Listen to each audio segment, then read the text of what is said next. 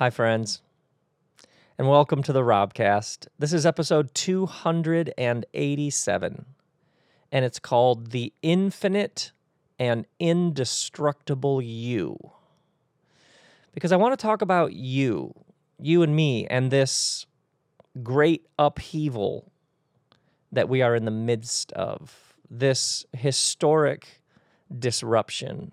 Because we're not going back to how it is, right? We all we all see that quite clearly. We're going forward into something that none of us have been in before. Can you feel that? Because it's it is in the air. Spe- speaking of disruption, um, one week from now, my new book comes out. It's called Everything is Spiritual. Everything is spiritual in some ways. I, I wonder if you have the sense of you're here for to do something. I feel like it's what I'm here to do. This simple truth that that's infinitely complex that everything is spiritual. So the book is it's about my life, but it's about the universe because it's all endlessly inextricably connected, right?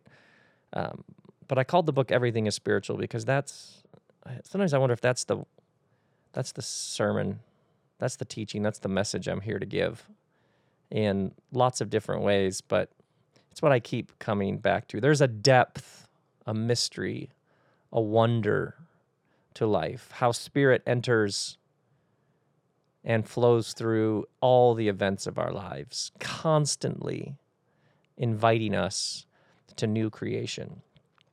So, um, normally, when a book comes out, that means airplanes and hotels and bookstores and all the things that happen around the release of a book. But but in the world that we find ourselves in, that's not possible. So my publisher was like, "How about you do some uh, vir- like a virtual book tour, and we'll support local bookstores." So starting the night before the book comes out, Monday, September 14th. It's the Everything is Spiritual Support Your Local Bookstore virtual book tour.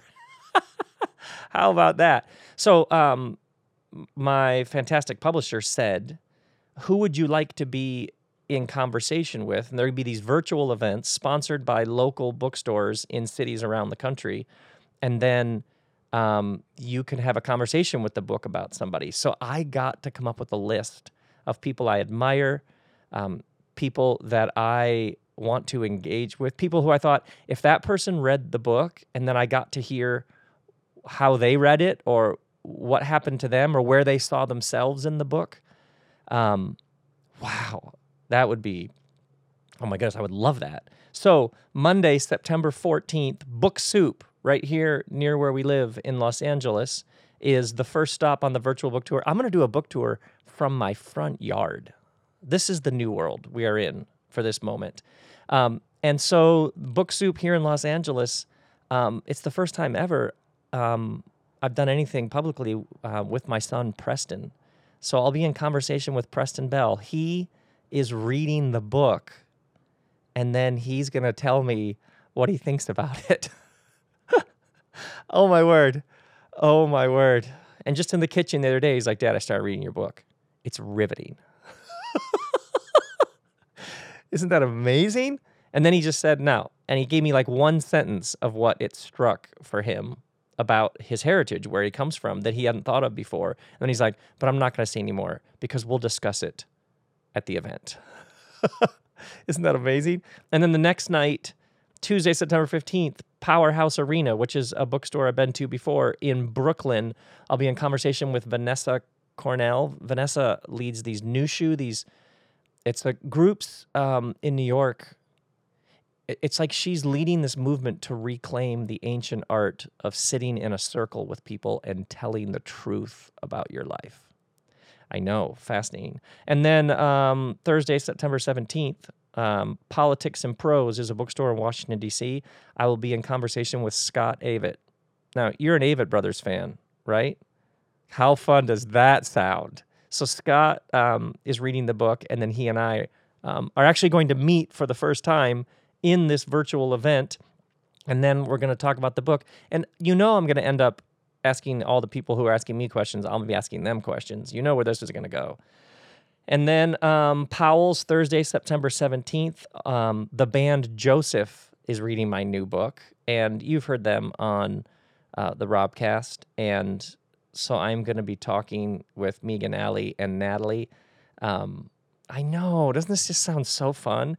And then um, Monday, September 21st, uh, Anderson's in Chicago, uh, Anderson's Bookshop. I'll be in conversation with Alexander Shaia. And uh, you know Alexander from the Robcast. So I know, I know, seriously. And then um, the Joseph Beth bookstore in Cincinnati, Ohio, September 24th. Um, I've just recently gotten to know Hai Ann. She's a Buddhist nun who lives in Canada, and she's going to read the book, and then we're going to discuss it. I know. I'm so excited to talk with Hai Ann. And then Brazos in Houston, Monday, October 5th, I'll be in conversation with Christian Washington. Oh, Christian.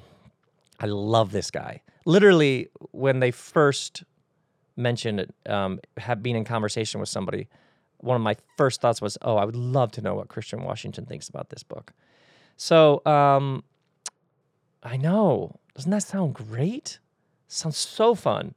And then um, I'll be giving a talk, East West Bookshop in Seattle, a virtual event where I'll be giving a talk. And then Halloween, um, October 31st, Elizabeth Gilbert and I will be doing an all day event um, on how to use your imagination. And you know, when Liz and I get together, it's good times.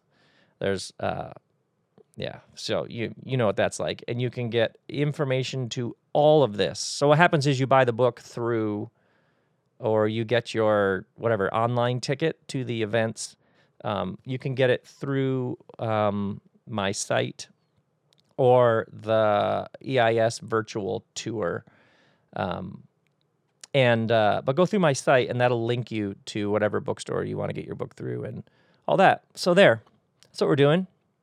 It's been 110 here this weekend in Los Angeles, and then there was a fire north of us. So, uh, and then the neighbor. So there's like that ashy feeling that makes your eyes water, and then most of the neighborhood is um, boarded up in anticipation of possible looting because of another brutal unspeakable act of police brutality. So, um, I know lots of layers. Are you with me on this? It's like we're uh, just when you're like, there can't be another strange headline. Then you check the news and you're like, oh, it's getting even weirder. And that's um, that feeling, that disorientation, that how much stranger can it get? Um, all of the jokes about 2020, right? Like this year has been unlike any other. And it's got me um it's like you feel things in the air, and especially wherever it is that we're headed, wherever it is that we're headed financially, economically, politically, um, wherever it is that we're headed, even the sense of we can't be together in ways, in many of the ways that we're used to being together. Um, and we are social creatures. We are social animals. Um, I, I, I'm sensing so many people I talk to feeling this. Um, and then you have issues of uh, how are we going to get through this? Um, how are we going to survive it? Is it going to keep going? I mean, are we in lockdown for how much longer? Um, is there going to be another sur- all those sorts of questions? And the reason why I'm bringing all this up, uh, like almost like stirring the sediment at the bottom of a bucket of water, is like churning it up. Is that feeling?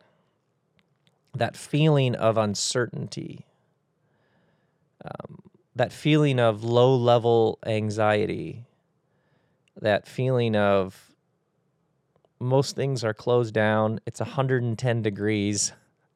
Um, it, wh- what are we going to do today? that feeling. Uh, you know what I'm talking about. Normally we would do this, but um, nope, that's not available. Yeah. Yeah. It's like you can't rush through that feeling because it's real. It's real. It's it's like on the edge of lots of our conversations. If you had conversations with people where you're talking about whatever it is that you called to talk about or emailed, uh, or you, you run into them somewhere and you're staying there in your mask talking, and then inevitably the conversation turns to, this is all really weird, isn't it? this is all really strange. So, what I want to do in this episode is talk about the infinite and indestructible you. I want to talk about what's always been true, what's always been there, who you've always been, what always is. Because what's absolutely necessary, important, and vital right now is to be grounded and centered in that which isn't up in the air, in that which isn't waiting to see how it goes. Um, and this is the this is the ancient. This has always been the ancient path. Um, but for many in the modern world, uh, what we're going to walk through now is new, and uh, it's absolutely more important than ever. Honestly, this episode comes from a deep sense of conviction about the nature of reality, and a. Uh, so I'm talking to me. I'm talking to you. I'm talking to all of us, and I was trying to think where to begin. Um, but then there's this there's this thing that Jesus says. He says uh, in the Sermon on the Mount, Matthew chapter 5, he says, You have heard it said, love your neighbor and hate your enemy. But I tell you, love your enemies and pray for those who persecute you, that you may be children of your Father in heaven. Now, once again, if you're talking about ultimate source, that which is beyond form and formlessness, that which is beyond concept, you got to use language. So when you read language like this, that you may be children of your Father in heaven, your Father in heaven causes the sun to rise on the evil and the good and sends rain on the righteous and unrighteous. Now, that's first century patriarchal language coming out of a particular Jewish culture. So, before you, so immediately we have a sort of like, wait, wait, wait, God's not a man. Obviously, obviously. But, but it's important to remember that when you're talking about the infinite, when you're talking about that which is beyond concepts. Because if God is a concept who can be proved, then that's not God. That's just one more thing that exists with something in opposition to it, that or not that. Um, this is why whenever people try to prove the existence of God, they end up denying the existence of God. yeah, this is why the, the debate between people who believe and people who don't, everybody's missed the point at that point. Because if you could prove such a thing, you're just proving one more concept, and source exists beyond such concepts. It's not even form and formlessness, it's that which exists beyond form and formlessness. If the source of all could be argued for or proved, then it would exist in all the same categories as everything else. So, this ancient word God is simply naming that of which nothing greater can be conceived. Yeah, do you see how interesting this gets? So, when a first century Jewish rabbi talks about the ultimate nature of reality, all you're left with is images, metaphors, analogies, similes. So, in this case, Jesus speaks of source like a father and us as children because all you're left with essentially is parable, placing something that you are familiar with beside that which is beyond anything you could ever wrap your mind around. So, Jesus says, uh, You've heard it said, love your enemy, love your neighbors, hate your enemy. But I tell you, love your enemies and pray for those who persecute you. So you have this category of you and your enemy which has implicit within it you're the good one, they're the bad one, you're the righteous one, they're the evil one. Pray for those who persecute you. Uh, uh wish, I'm trying to think how to say this best. The invitation is to move into such a place in your heart that you can wish good on those who you have previously opposed. And he says, when you do this, essentially, that you may be children of your Father in heaven. You want to be in harmony with the source of all things, then extend your best energies, intentions, and intentions for the goodness of everybody around you, even those you would withdraw or withhold your goodness from. God causes sun, the sun, to rise on the evil and the good, and sends rain on the righteous and the unrighteous. Now, this is an agricultural setting. So, sun and rain are good. You need those for your crop to grow so that you can have food so that you can live. So the invitation here is to a is to a non-duality. The invitation is to move beyond these categories of they're bad, I'm good, I'm righteous, they're unrighteous. There's evil, and then there's the morally superior. To move beyond such categories and to wish, to pray for, to extend goodness to everyone around you. Now, when you have an enemy and you bless them, pray for them, extend your best to them, wish good upon them, then what is going to happen is you're going to be dissolving the category of of friend and enemy. If you love your enemy, then it gets rid of the category of you and your enemy. So in doing this, you're you're setting them free from being your enemy. You're setting and by the way, if all of your thought structures are they're the enemy, um, thoughts create worlds, words create worlds. It'd be like imagine if there was a nation that spoke so often of those terrorists, even though it did all sorts of violence in the world and dropped all sorts of bombs on people.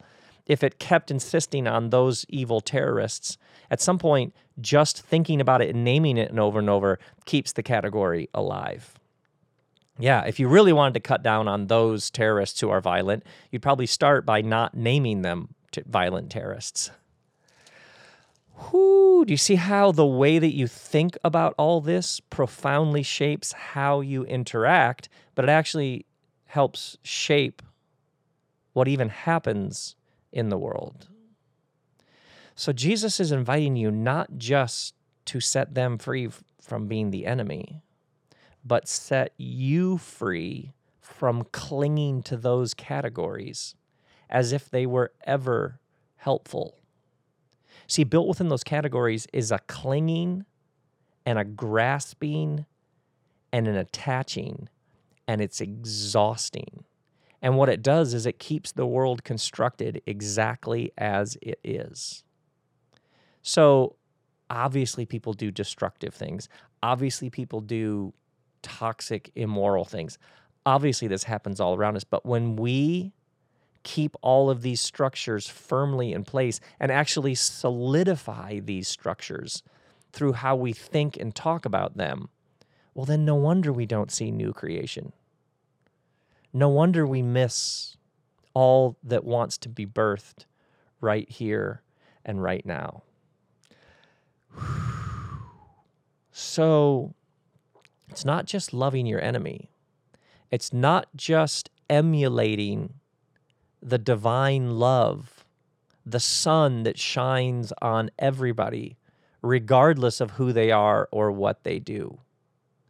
It's freeing yourself from clinging and grasping and attaching your worth and your value and your goodness to being better than, to being worthy, to being good enough, righteous, moral, and all that because it's exhausting and it doesn't work. Now, uh, we're just almost through the intro here. now, there's something else going on here. Something there's something non-dual. And by du- by duality I mean good bad, right wrong. There's the morally upright, the righteous, and then the evil. There are these categories that we easily attach to. How about this one? There's going to be enough money. There's not going to be enough money. They like me. They don't. We're going to get through this. We're not going to get through this. We're going to have massive financial, economic, and political catastrophe. We're not. There are these categories that we are constantly creating upholding, solidifying. And then there is something that happens when you sink into a deeper sense of self that that can name things what they are and yet doesn't cling and grasp at them like you previously did. Now, here's what I mean. Let's try something. An exercise, shall we? Imagine, think about yourself 10 years ago, who you were 10 years ago. Uh, let's go 10 years ago. Let's go 2010. Uh, just pick a date. What were you wearing? What did you think about the world? What major events have happened in the past 10 years that you didn't know about 10 years ago? Now, thinking about yourself 10 years ago, let's move to the present, to you right now listening to this episode of the Robcast. You washing dishes? You taking a walk? You working out? Uh, you're commuting. I don't know where you would be going. Are you going to an office that no one goes to? Um, so there was the you 10 years ago. There is the you right now listening to this. Now let's jump ahead 2030. Let's jump ahead 10 years. There's the you in 10 years. How old will you be? Where do you think you'll be living? Uh, if you have kids, how old will your kids be? What do you think you'll do when you wake up in the morning 10 years from now. 10 years from now, t- it'll be the 10 year anniversary of 2020. Will we have an anniversary for it? Will we remember it? How will we remember 2020? Yeah. How did you do this? How did you just now go 10 years back, then move to the present, and then move 10 years ahead? How did you step back and reflect on yourself. Did you fly above? Did you step back? Did you move beyond? How did you do that? How did you go back in time 10 years, then come back into this moment, then go ahead in time, and then come back? Who is the you that is able to reflect upon the you of 10 years ago, the you that is able to observe the you that is listening to this episode now, and then who is the you that is able to conjecture and imagine what life will be like for the you 10 years from now? It's not just how did you do this? How did you do this stepping back and observing of these different yous throughout time? It's not just how did you do this, but who did this? who did the observing about the you 10 years ago, in the past, 10 years in the future? There is a you who can observe you. You right now can observe how your body feels, what you've eaten so far today, what you'll do when you're done with this episode. There is the you who can observe the you listening to this episode. But then there is the you who can observe the you who's observing the you. How are we doing now? It's like Russian dolls of consciousness. Like they're just stacked one inside the other, inside the other, or one outside the other, inside the other, inside the other. Who is this you who can observe all these different incarnations of you across time and space. Because that you doesn't seem to be trapped in time, if trapped is even the word. This you can move around in time. It can remember. It can only remember in the present. It can only imagine the future in the present. So it's all happening in the present. Nothing is not happening in the present. The only thing that goes on forever is the present. It's the only thing you've ever had. So this you that is the you who can observe you observing the yous across the ages can only observe the yous right here and right now. Who is this you? Is there's like a is it a deeper you, a fuller you, a higher, lower, behind, beyond you? Now, step 2. Let's get slightly more practical. Have you ever been stressed about money? When was it? Is it now? Was it a year ago, six months ago, five years ago? What did that stress feel like? What were your concerns? What were your worries? What were your fears? Or have you ever had to say something to somebody and you didn't know how they were going to respond to it, but you knew you had to say it? If you didn't say it, it was like eating you alive. You had to say it. What'd that feel like? A little pit in the stomach, a little uh, sweaty palms, a little uh, agitated, like you just wanted to have them to call you back so you could say it so you could get on with your day.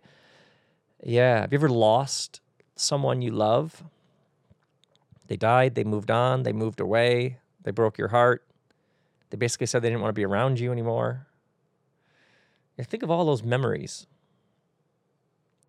all that emotion, shock, drama, pain, loss, tension. There's a you who can remember and reflect on all that. You, there's something, there's some you who can tell me what it was like.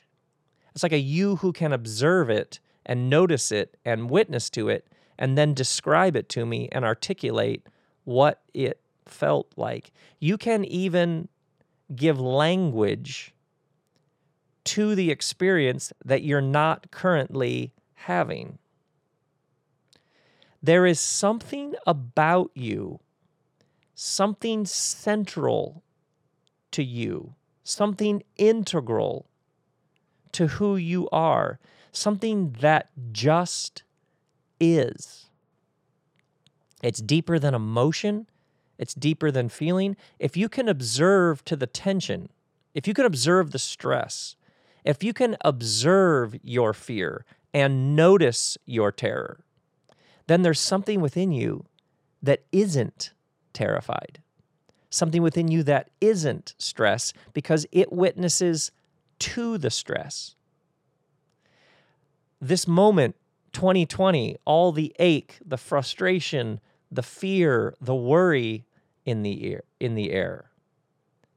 Can you see that what I'm talking about? Have you seen it in others? Do you feel it? Have you felt it in others? Can you see yourself seeing it? Can you see yourself feeling it? Yeah, of course you can. So there's some you who can observe and witness and notice all of the experiences that you are having from a place that isn't rattled, that isn't overwhelmed. There's like a rock solid you somewhere in there. The you behind the you behind the you behind the you. Uh, there's this there's this uh, place that I surf. Most of the time when I surf, I surf this one particular place. And there have been days when in the morning I surfed that one particular break, but then later in the afternoon, I got on an airplane and flew somewhere, probably to see you all in your city, wherever you are. And uh, at LAX, the, the main Los Angeles airport, when you fly out, generally you fly, the runway goes straight west, and the airport is right next to the ocean. So you fly out over the ocean. And then generally I would be flying to the right, east, to the right, east. And so the airplane goes out down the runway, out over the ocean, and then does a giant U turn. Is that a technical aviation term? A giant U turn, and then heads back east. But there have been a number of times when I was on the right hand side of the plane with a window seat, and the plane would circle up and around, and I would look down on the spot that I had surf- been in the ocean and surfed a couple of hours previously on that same day. It's like down in the water, riding waves, sitting there on my board waiting for waves. And then a couple hours later, up in the sky, looking down on that very spot in the ocean. It's as if, um, by analogy, there is the you that is down in the ocean having the experience. But then there is a you who can observe you having the experience. Yeah, yeah, yeah. Notice this. this phenomenon of being about being of, of being a human central to being a human being as you can be having the experience and you also be noticing yourself having the experience there is a a you behind the you that's not clinging not grasping not keeping score not having to name who's the enemy who's not not spending energy putting people in categories there's a you that doesn't need to win. There's a you that has no fear of losing. It's not that these categories don't apply to that you. None of these categories apply to the you that is infinite and indestructible. C- can can you feel that? Feel that? I often put my hand on my heart to remind myself that there's a me that is infinite and indestructible. Jesus says to his disciples uh, in the Gospel of John, You in me and me in you. There is a Christ consciousness, an infinite and indestructible Christ consciousness present in every human being. Yeah. Can, can you can you feel this? Yeah, it's like a it's like a whole dimension of your being. There's the you that's scared about how it's going to turn out. There's a you feeling that very real emotion, loss, sadness, just melancholy, whatever it is, joy, euphoria. Uh, you're at your wits' end. You're you're so frustrated with whatever situation. You how are you going to do a year with your kids doing school on Zoom? Yeah, right? All that. There's all that.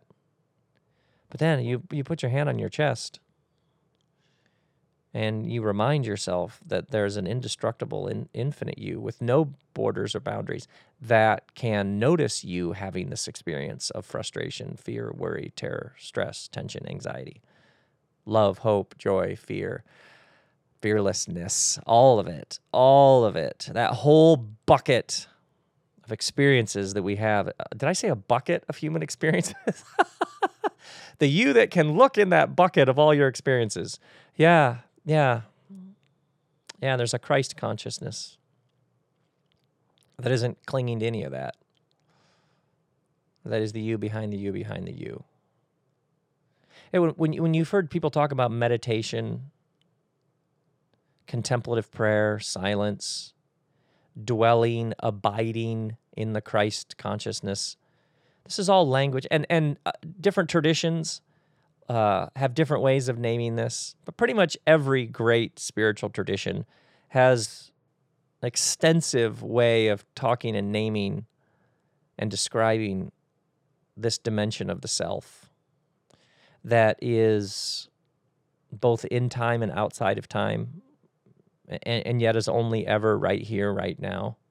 It's like when you instinctively say, like, and then I took a deep breath. Yeah, of course you did. And then I collected myself. Yeah, yeah, yeah, that's how it works. You take a deep breath.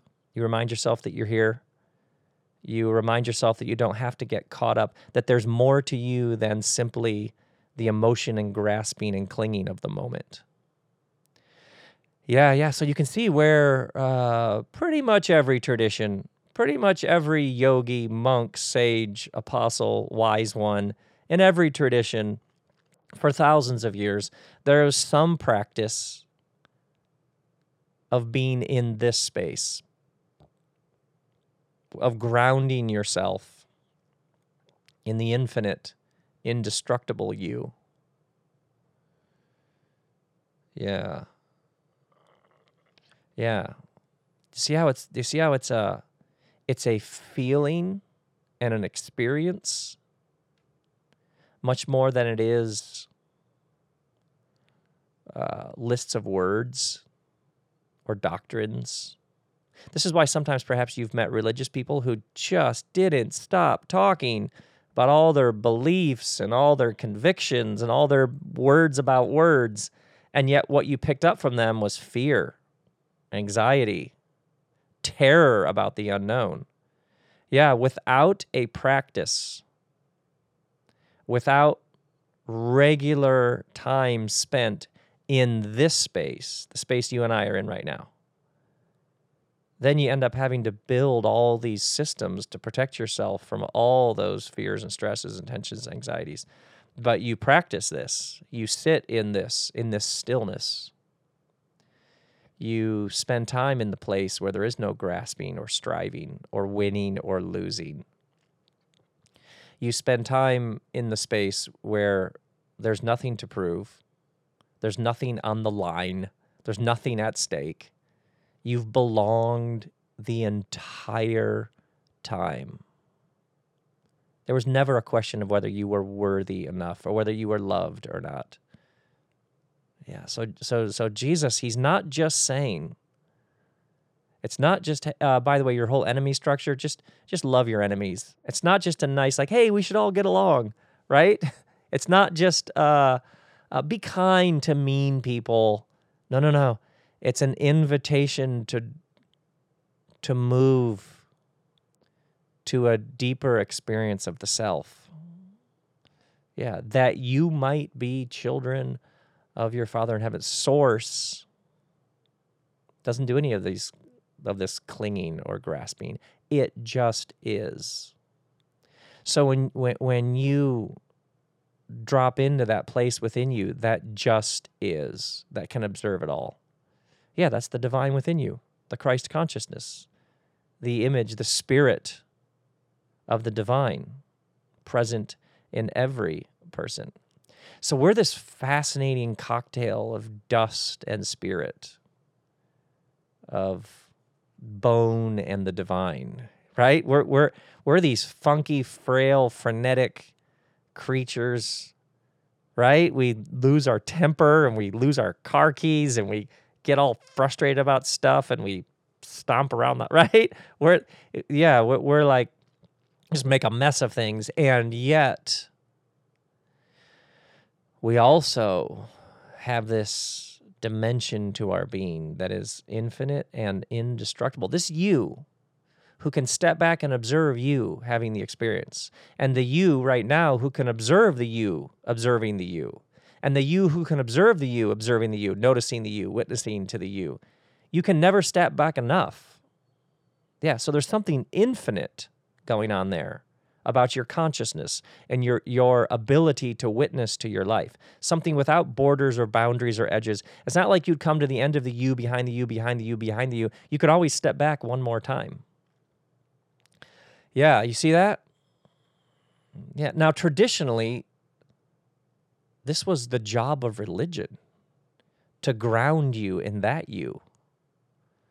The idea from going way, way, way, way back was that there were practices and paths to help you become intimately familiar with that you so that you could navigate your life, so that you could hold it in a certain way, so that you could obviously have the joy and the love and spread the love. Mm-hmm traditionally that that was always how it worked. Yeah. So what you're seeing now is perhaps many of those traditional structures haven't worked, but that's why you're seeing so many people returning to these ancient practices. So you and I have been doing right now in this episode, reminding ourselves that there is a you that is going to be fine. Because there is a you that has always been fine. Because there is a you that was never trapped in these categories of fine, not fine, good, not good, winning, losing, successful, not successful. There's always been a you that simply wasn't trapped in those categories. Now, a couple of very practical insights and applications on all this. Uh, number one, most people live at the surface most people spend most of their time and energy at the surface. Win, lose, accepted, not accepted. How will I measure up? Did they like it? Did did they like me? How do I look? Do I have authority to do, to do this? Am I legitimate? Um, I feel like I have imposter syndrome. Good, bad. Am I worthy? Am I enough? Uh, most of the mind chatter a good chunk for most people, the the the mind chatters at the surface with all these categories. Who's my enemy? Who's my friend? Uh, am I the good one? Who's the bad one? Because if I can name the bad one, then by default I'm the good one. Yeah, yeah, yeah. Yeah, the mind, man, the mind is like like addicted to these categories. This is why I put my hand in my heart to help me think from mind down into heart. This is what I do in a lot of my work with people in the sessions that we do. When people talk about imposter syndrome, um, whether they have the authority or they're legitimate to do whatever it is they want to, the moment they sink down from the chatter of the mind into heart, heart isn't playing any of those games. Heart is like, where's the joy? Let's make this. Okay. Heart couldn't care less about whether someone thinks you're legitimate or not, whether you have the credentials or not. yeah. Yeah. You, the self behind the self behind the self is like, oh, please. Come on. Let's just do it. Let's just get in the game here. yeah. The invitation is to be grounded in the self behind the self. There's this great line in the New Testament, the Apostle Paul in the letter to the Galatians I have been crucified with Christ. It is no longer I, but Christ who lives in me. He says, I died to all that clinging and grasping. Yeah, you see how you can read that text? You see how brilliant. Whew.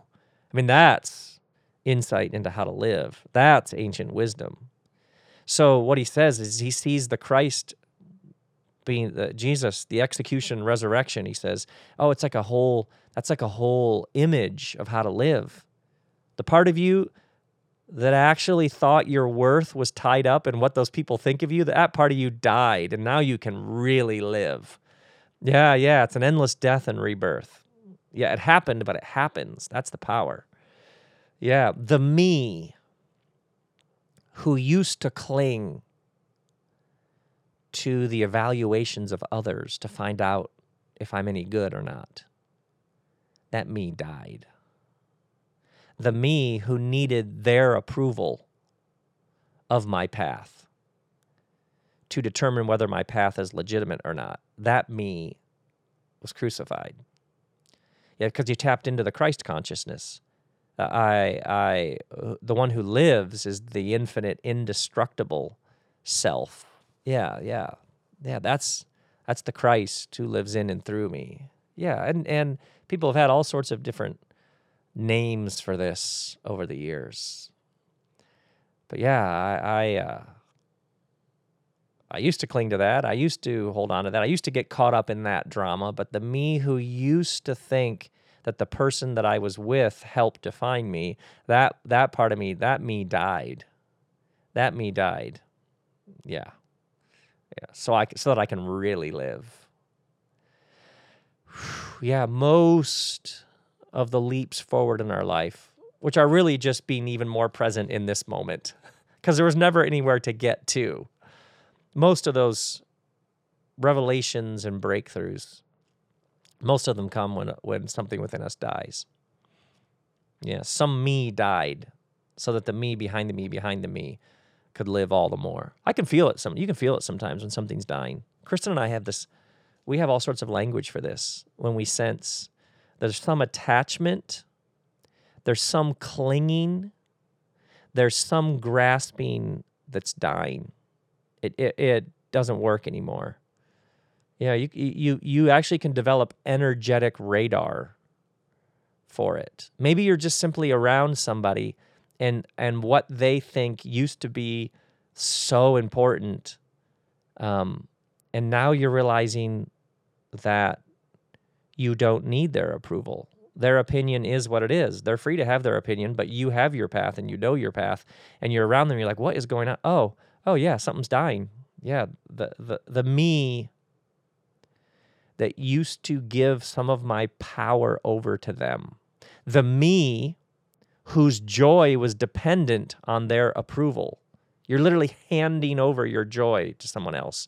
That me is dying. You see how this works? Yeah, I've been crucified with Christ. And that old me is no longer the one who lives, but the Christ lives in me. I'm more and more tuned into the infinite, indestructible me who's been here the whole time. And the only here ever was simply the present moment because that's all we've ever had. So then, and here's where things really get interesting. And I'm telling you this, I call this an advanced player move. In our house, we talk about this advanced player move. But here's the thing. Here's how this, because this might sound a little, the you behind the you behind the, you might be a little like, this is just, Rob, seriously, this sounds like, uh, you know, ancient Dr. Seuss spiritual wisdom or something, right? Like, where are we going with this? Here's, here's where this gets really interesting.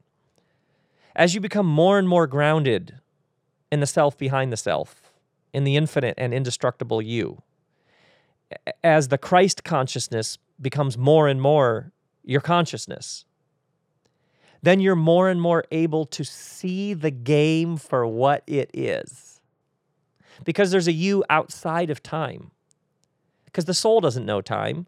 The heart doesn't doesn't think it's running out of time. Anytime you're rushed because you're like, I only have a little bit of time. No, no, no. No, wisdom is always the present moment. You've only ever had the present moment. Regret, stuck in the past. Worry is being stuck in the future most of our anxiety, the mind is all over the place. Heart, soul, spirit, the Christ consciousness is only ever right here in this moment because it can only ever be right here, right now. Even your memories are only in the present moment.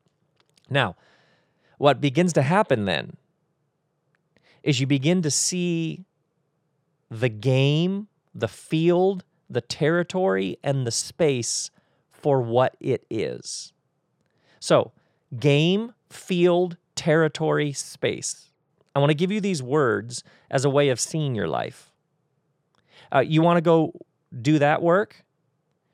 See it like a territory or a field or a space or a game. Because there's a you that is the you behind the you behind the you that can observe it. You want to go work there? Okay, let's do it. Let's go there. Let's try it. Let's let's go there. Let's do it. Let's see what happens. You want to have kids? Oh, let's do the kid thing. Let's be in that territory. Let's be in that space, the parent space. You see what happens? Is people get so attached, too attached to the outcome, to whether they're good or not, to whether they're succeeding, that all the joy gets sucked right out of the experience. It's the same as having enemies, it's just more clinging to categories.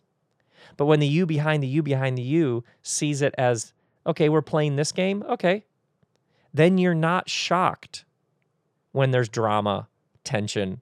Of course, there would be. You have kids. Of course, you want them to do well in the world. Of course, when they hurt, you hurt. But what happens without being grounded in the you behind the you behind the you, without a Christ consciousness, which is governing how you move in the world, then all you have is the attachment and the grasping and the clinging to how it goes. You see what happens? Is the kid doing well? Is the kid not doing well? Your sense of being and self and worth and goodness gets wrapped up in how the kid is doing and that's the only game that's happening. And then no wonder the kid feels that pressure. So then the kid acts out of that stress and anxiety that the parent put on the kid, and now you have a vicious loop. But imagine if that parent has the regular practice of spending time, of dwelling, of abiding in the place where their worth or value was never in question then the parent can transmit that energy to the kid. Here we are. Here we are. You're the kid, I'm the parent.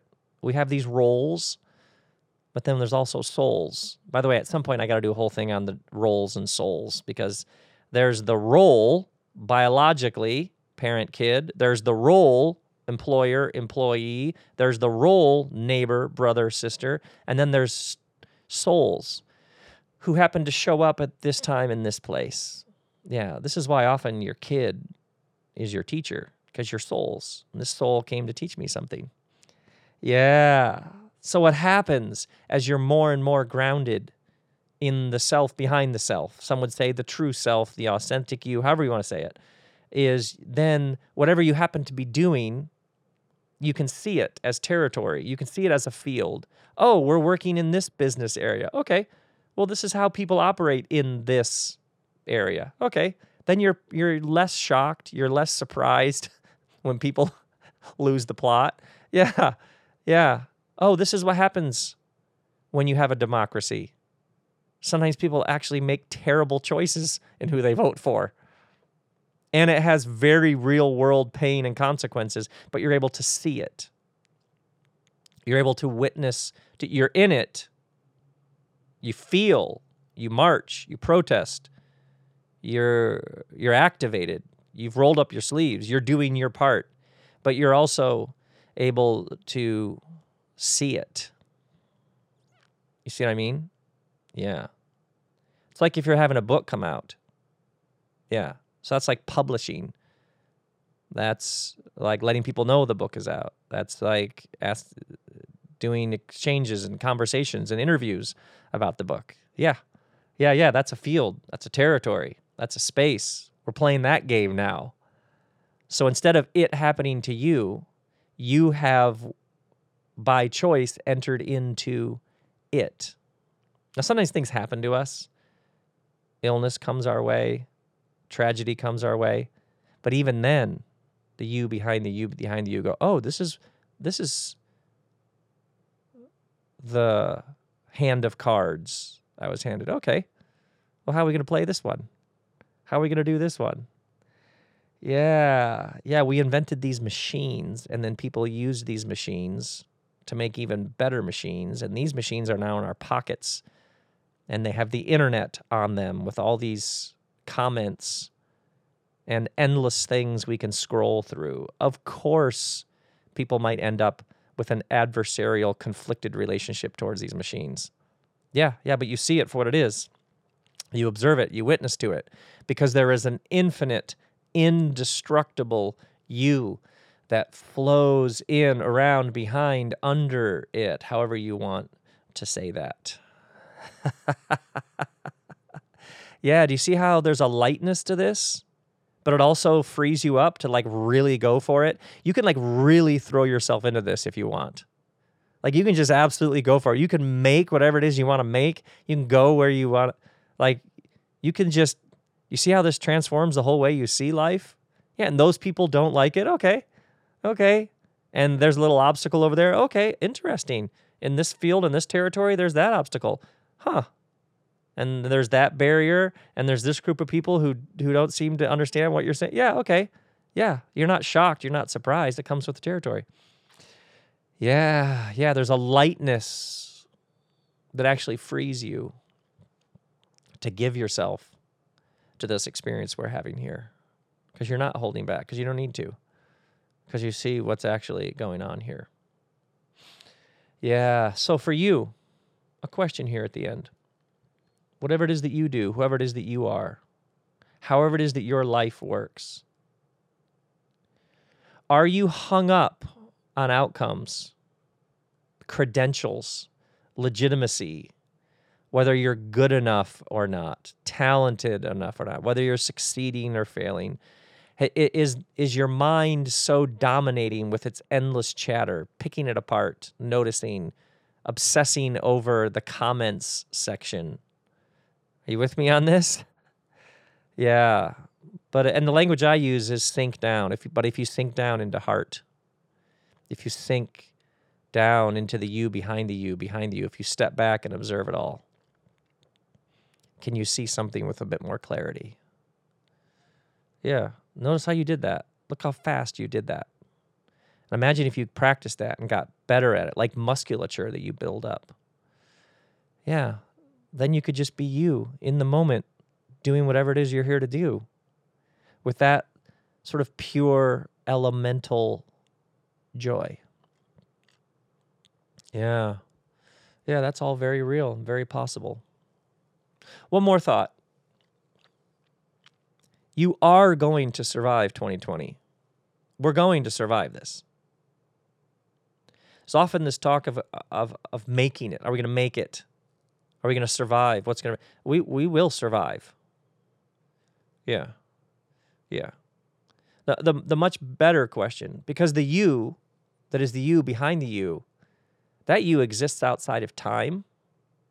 that you transcends the circumstances of your life. You were able literally to go back 10 years, go forward 10 years. That that you that you laughs at the idea of linear time. It's all over the place. Yeah. And do, do you think that that you is confined to these brief years on planet Earth in this space time continuum? Uh, that hasn't been the witness of thousands of years of human history. Yeah.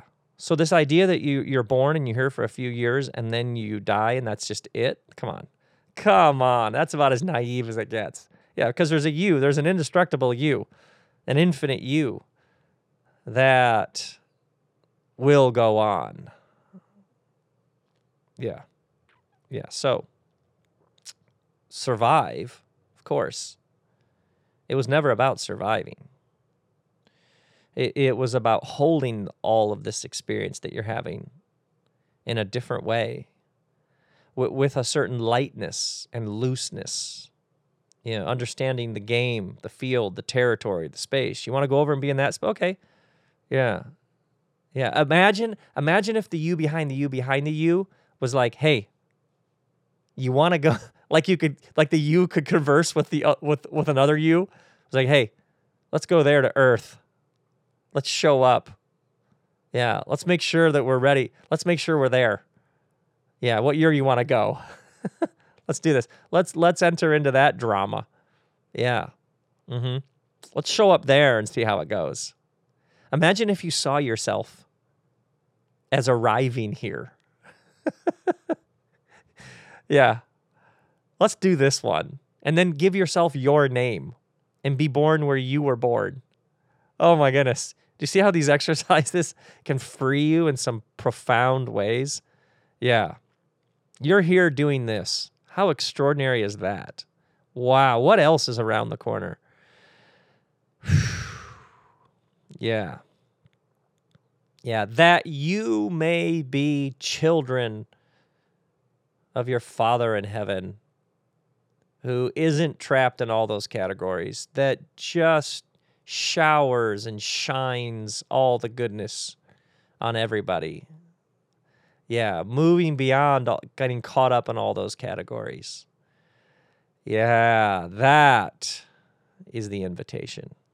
That is the invitation. And, and it's the invitation now more than ever.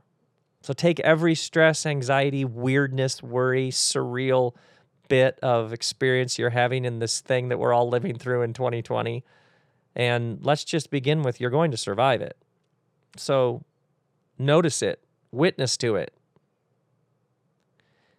and then enter into it and enjoy it.